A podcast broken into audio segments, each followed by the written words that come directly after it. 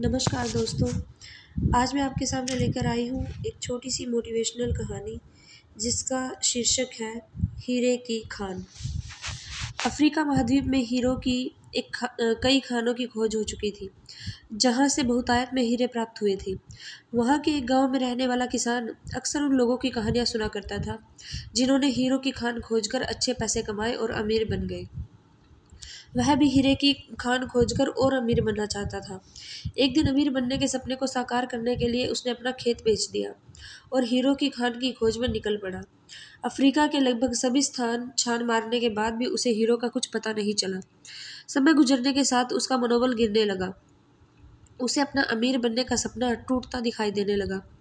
वह इतना हताश हो गया कि उसने जीने की तमन्ना ही समाप्त कर ली और एक दिन उसने नदी में कूदकर अपनी जान दे दी। इस दौरान दूसरा किसान, जिसने पहले किसान से उसका खेत खरीदा था, एक दिन उसी खेत के मध्य बहती छोटी नदी पर गया। सहसा उसे नदी के पानी में से इंद्रधनुषी प्रकाश फूटता दिखाई पड़ा। उसने ध्यान से देखा तो पाया कि नदी के किनारे एक पत्थर पर सूर्य की किरणें पड़ने से वह चमक रहा था।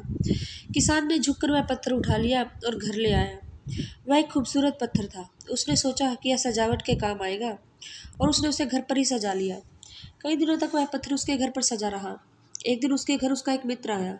उसने जब वह पत्थर देखा तो वह हैरान रह गया। उसने किसान से पूछा, मित्र, तुम इस पत्थर की कीमत जानते हो? किसान ने जवाब दिया, नहीं। मेरे ख्याल से यह हीरा है। शायद अब तक खोजे गए हीरो में सबसे बड़ा हीरा, मित्र बोला। किसान के लिए इस बात पर यकीन करना मुश्किल था। उसने अपने मित्र को बताया कि उसे यह पत्थर अपने खेत की नदी के किनारे मिला है। वहाँ ऐसे और भी पत्थर हो सकते हैं।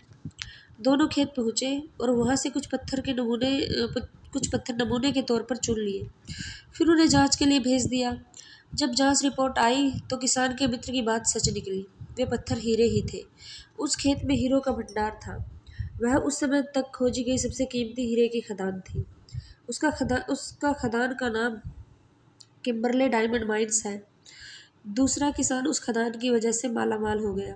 पहला किसान अफ्रीका में दर दर भटका और अंत में जान दे दी जबकि हीरे की खान उसके अपने खेत में खेत में उसके कदमों तले थी।